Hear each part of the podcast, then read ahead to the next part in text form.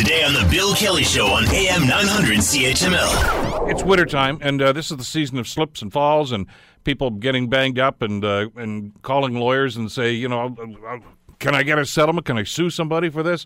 Uh, car accidents, we just had another one here too. Uh, a lot of misunderstanding about exactly the process that has to be followed in situations like that. But uh, with this potential, of course, for, for accidents and problems and falls that can happen. We wanted to get some clarity, and to that end, we're pleased to welcome uh, Rebecca Wizens, of course, from Wizens Law, that uh, you hear sponsor this radio show, of course, uh, every day. Uh, and uh, and we want to uh, talk a little bit about that. I mean, this is information that you may use later on this afternoon or this evening when we get another blast of winter here in the Hamilton area. Rebecca, thank you for joining us. How are you today?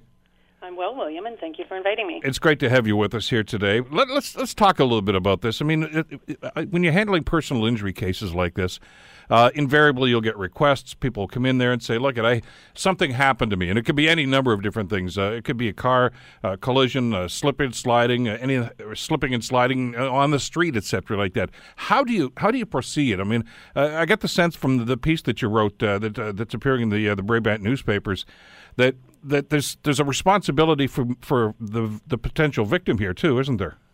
Well, responsibility if you uh, you know want to see a potentially successful lawsuit, and not every fall results in a lawsuit. I mean, sometimes we trip over our own two feet, and there's nothing a responsible property owner could have done to prevent you from falling, and you know it just it these things happen. But um, you know, in in situations where there is something that the property owner did to cause your fall, then um, yeah, by all means, a lawsuit may be the best way for you to be to be compensated. What happens? Let's let's let's go and maybe go through the steps here. First one, you have a fall. Let's let's just take that as a scenario yep. here. What do I do? Well, obviously, your well-being is the top priority. So if you are seriously hurt, call an ambulance or have someone around call an ambulance because um, you know your well-being is much more important than any lawsuit. So you know that's priority one. The second thing, um, and I, you know, we get any personal injury lawyer in our city gets uh, inundated with calls this time of year, um, and we all ask the same sort of uh, um, intro questions um, just to just to sort of gauge how. Um, uh, how how well we will be able to move this lawsuit along if there's going to indeed be one. And the things we are looking for, um, you know, we need to establish where you fell and why you fell, because you know. Um, defense lawyers, and I was one for 10 years, defense lawyers ask these questions. So we ask them at the outset, you know, where did you fall and why did you fall? And how are you going to establish, how are you going to prove that that is indeed where and why you fell? And the best answer is because I've got photographs. And everybody, so, everybody has a camera now. Well, on a phone, everyone yeah. has a camera, and if and if you don't, someone in the uh, surrounding area will have one. So, you know, that's excuse me, that is key to establishing that you didn't fall down your own front stairs. You fell in that parking lot or you fell in that aisle or you know or you fell in that alley.